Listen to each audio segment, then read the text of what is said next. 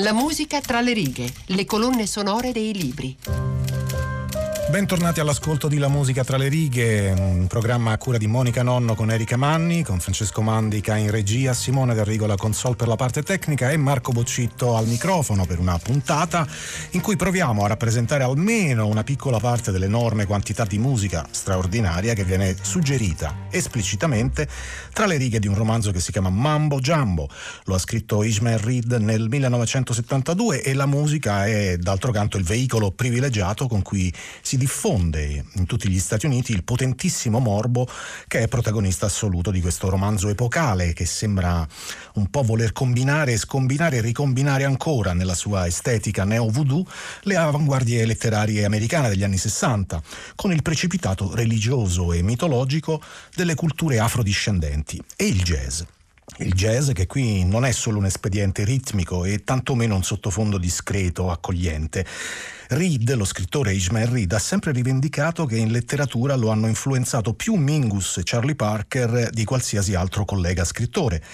Poi lui scrive in modalità jazz anche per come aggredisce il canone, per come sviluppa il suo particolarissimo pastiche completo di inserti grafici e fotografici. Ci sono anche annotazioni e note, note, mh, mm, eh, vale la pena di dirlo, di ogni genere, di ogni tipo, che fanno capire quanto erudito sia il punto di partenza e quanto elettrizzante possa rivelarsi l'approdo. Stati Uniti, anni 20 del Novecento. Successivamente all'invasione di Haiti da parte dei Marines, e contemporaneamente al diffondersi del jazz e del ragtime, per non parlare della radio, si scatena come dal nulla una misteriosa epidemia, un morbo chiamato jazz grew, che induce la gente a ballare in modo sfrenato e nella sua forsennata fenomenologia non risparmia neanche i corpi più refrattari. Per fermare il contagio che avanza prorompente da sud verso nord, minacciando l'ordine costituito, si mobilitano la politica, i mezzi di informazione, la Guardia Nazionale e una serie di organizzazioni occulte, parte attiva di un complotto internazionale le cui origini si perdono nella notte dei tempi. Proprio come le energie emanate dal passato remoto di coloro che nelle Americhe vennero deportati in condizioni di schiavitù, ansiose di ricongiungersi con le parole del libro di Thoth, il testo contenente anche il segreto di Jess Grew, con tutto questo dovrà vedersela Papà Labà, un detective di Harlem che è dotato di un ufficio importante, di grande rappresentanza, come la cattedrale di Mambo Jumbo, oltre a particolari saperi e poteri che ne fanno un eccentrico sacerdote neo-voodoo.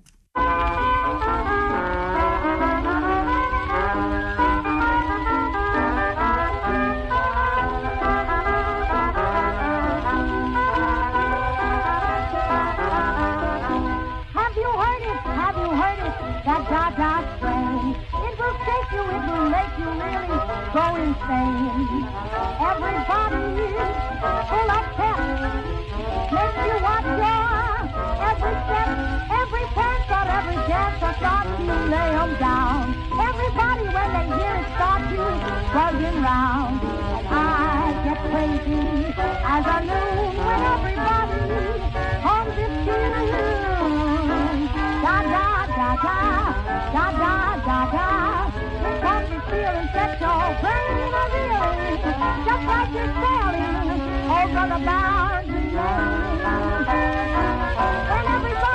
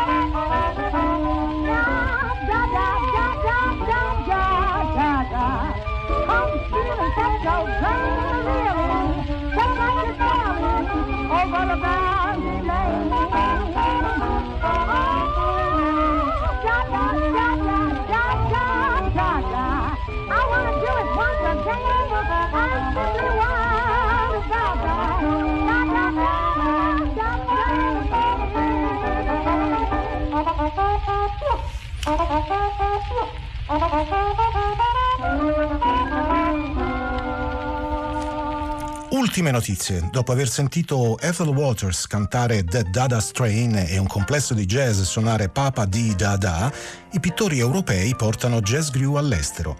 È diventato quello che l'ordine Wallflower aveva temuto, universale. E poi leggo un pochino più in là. A Wall Street i sassofoni sono in rialzo, mentre i violini sono in ribasso. Il balletto si trascina sulla soglia della morte e ci comunicano in questo momento casi di jazz crew scoppiano a 60 miglia dalla città di New York.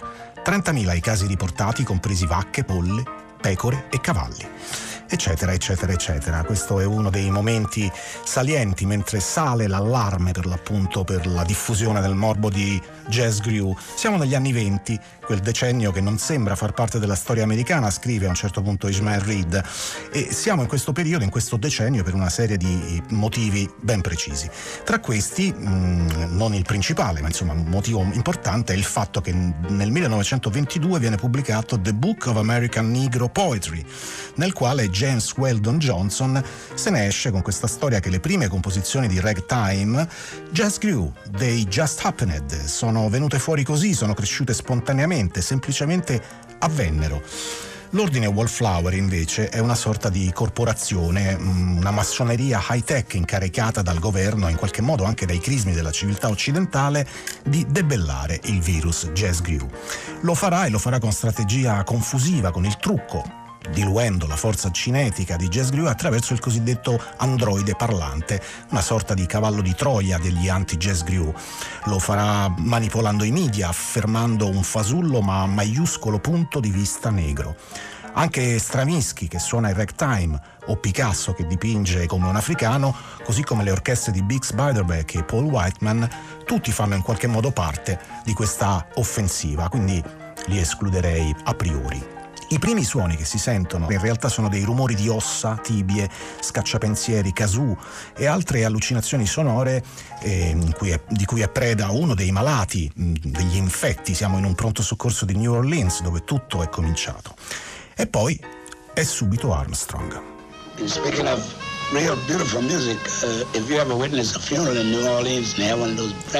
È subito Armstrong con una citazione incorniciata di quando raccontava di un funerale a New Orleans, delle seconde linee che non c'entravano niente con il defunto, ma insomma erano passanti che si univano al corteo funebre per ascoltare la musica e soprattutto per ballare.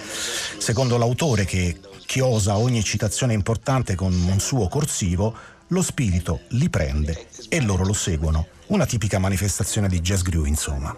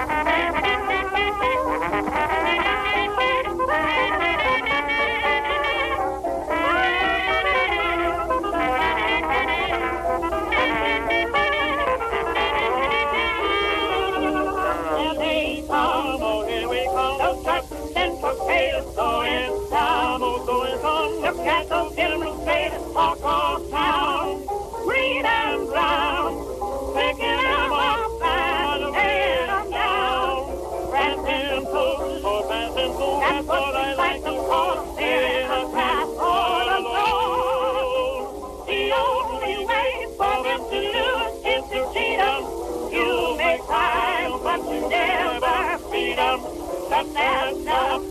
They don't do nothing different. They walk in pain.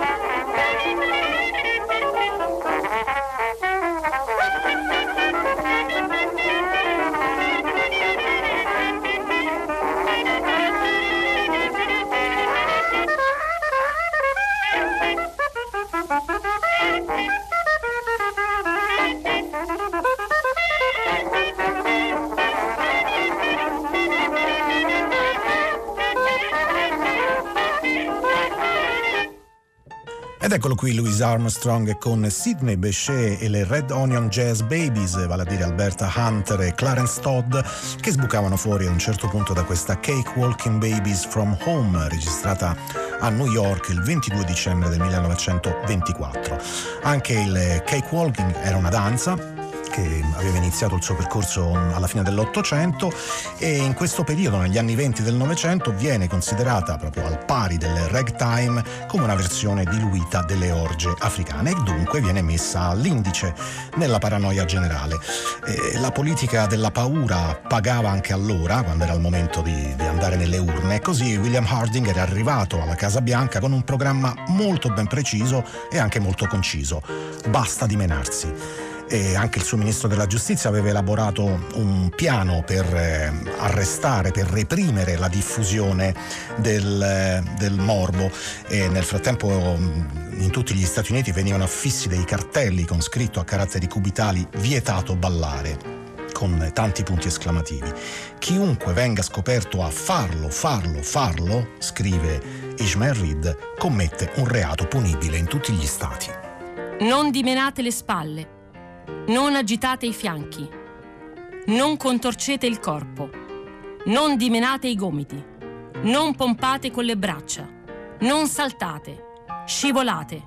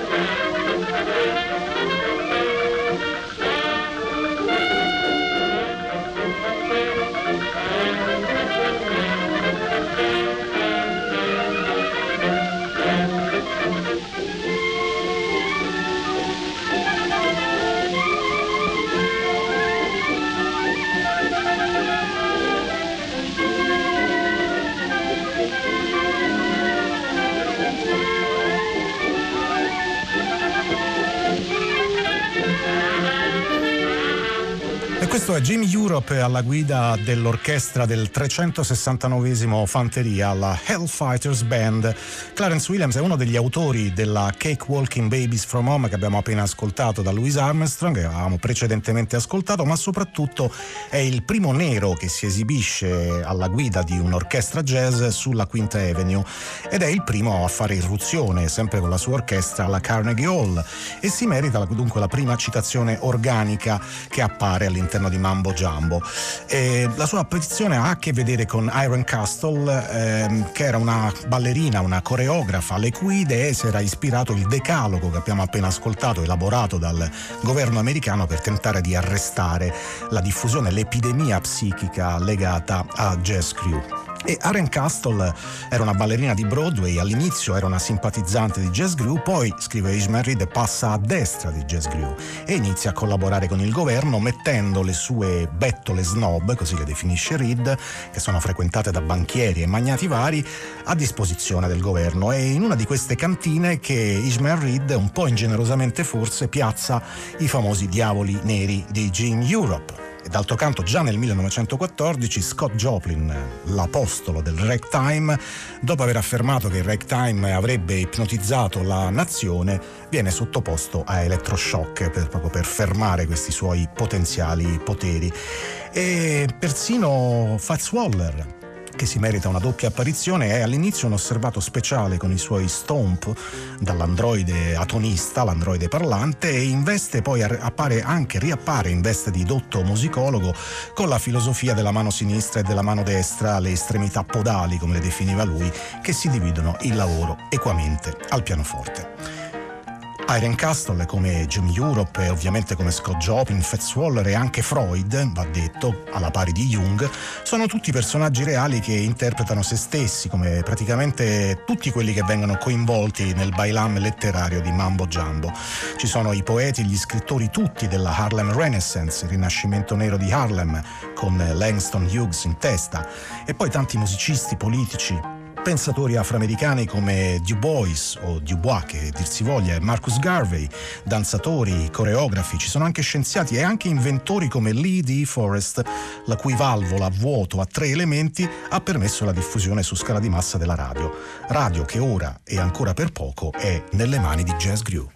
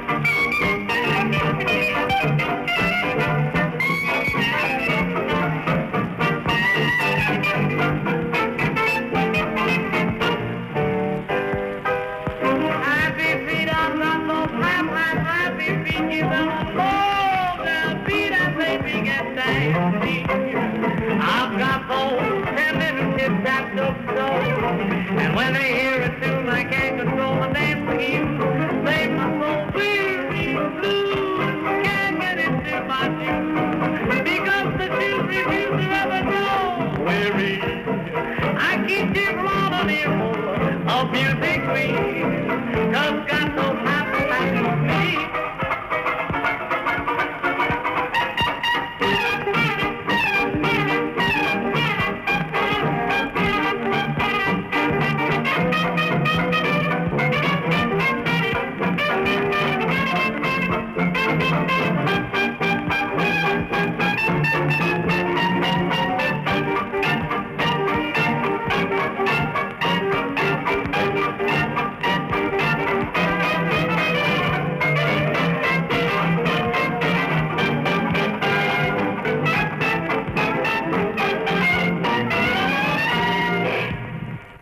Cap Calloway irrompe a più riprese all'interno di Mambo Jumbo e qui merita di farlo in particolare con un brano chiamato Happy Feet.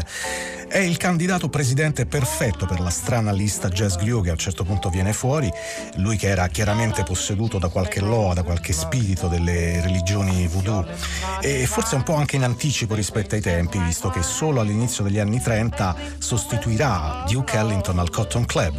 Ma il Cotton Club Mm, e soprattutto quello che è nascosto sotto le mattonelle del sacro palcoscenico del Cotton Club è troppo importante nella trama di Mambo Jumbo, forse più importante persino della trama in sé, della trama in sé per sé, questa è un'opinione diffusa, è un romanzo che spicca soprattutto per il linguaggio, la forma, il modo di rileggere la storia con delle lenti molto speciali e anche l'ordine che regna nella sua interpretazione filosofica della storia apparentemente così caotica e sconclusionata. Comunque molto si è detto, scritto, recitato e ovviamente cantato su quest'opera.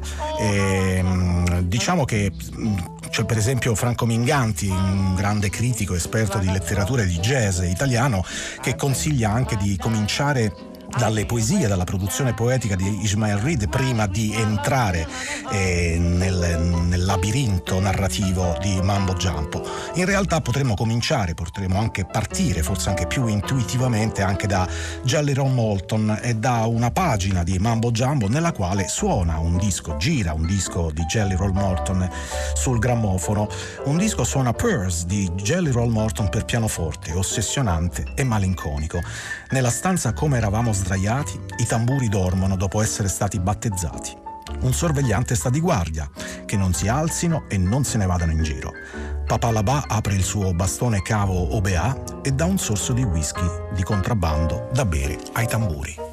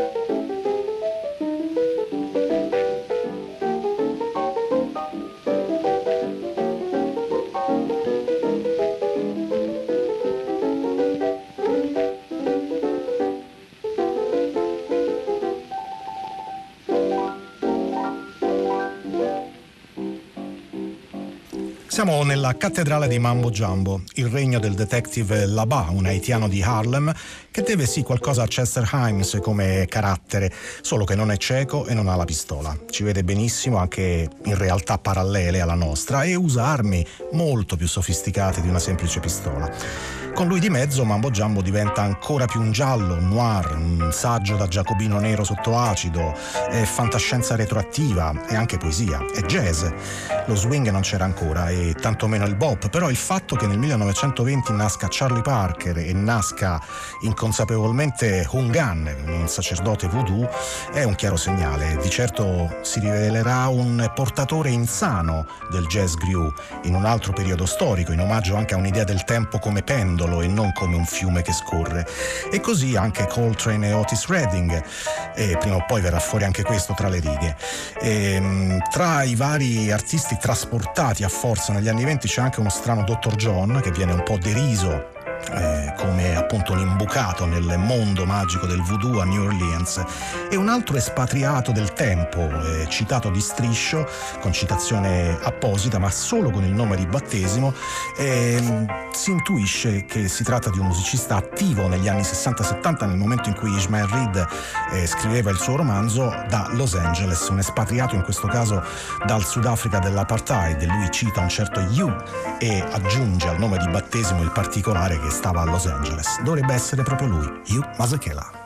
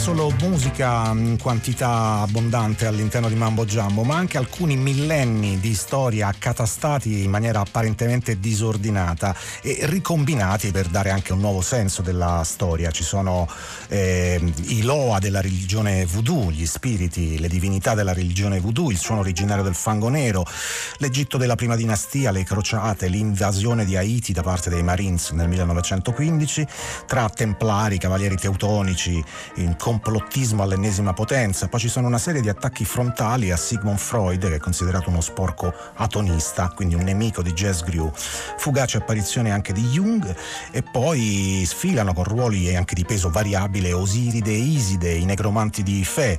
Eh, particolari Loa come Erzuli, passa anche Getro Medianita con il suo strumento leggendario che sembra un'orchestra. E, e, e si accenna al modo in cui gli africani si sono portati dall'antico Egitto, passando attraverso varie cosmogonie dell'Africa occidentale e poi da New Orleans via Haiti, si sono portati dietro appunto i Loa, le loro divinità, dall'Africa nera al bianco accecante, il bianco del cotone e quello del suprematismo. I portatori di Jazz Grew vennero in America per via del cotone. Perché il cotone? Spesso gli indiani d'America soddisfavano tutti i loro bisogni con un solo animale, il bufalo. Cibo, riparo, abiti, persino carburante. Gli eschimesi usavano la balena. Gli antichi egizi sapevano nutrirsi dall'olivo e usarlo come fonte di luce. Ma gli americani volevano coltivare il cotone. Avrebbero potuto coltivare soia, allevare bestiame, maiali o produrre mangime per questi animali. Non vollero sentire scuse. Doveva essere cotone. Dava forse un brivido insolito, eccitante vedere mani nere toccare il bianco raccolto? E poi ci sono i Mutafika, i miei preferiti, sono fiancheggiatori entusiasti anche loro di questa presunta peste psichica da allerta massima, che è un veleno piuttosto un antidoto forse a millenni di storia intossicata. Il loro compito è quello di recuperare o meglio rubare le opere d'arte strappate all'Africa, all'America precolombiana e anche all'Asia, e opere d'arte che sono state appunto saccheggiate nell'epoca del colonialismo e restituirle così ai loro legittimi proprietari. E poi c'è tanto blues, blues caldo come quello di Clarence Williams nella, nelle storie di Mambo Jumbo. Del resto anche il blues è un loa che si è adattato ai climi e alle temperie culturali, verrebbe da dire, degli Stati Uniti d'America. C'è un disco di Clarence Williams che gira sul grammofono in questo caso e, e un brano chiamato Go Down Moses che chiude questa puntata di La musica tra le righe ed evoca anche Mosè che fa parte anche dei vari personaggi della galleria strampalata ma neanche troppo di personaggi ed è dalla parte opposta, è qualcuno che ha utilizzato l'inganno per eh, fermare a modo suo e nella sua epoca eh, l'avanzata eh, imperturbabile del morbo di Jazz.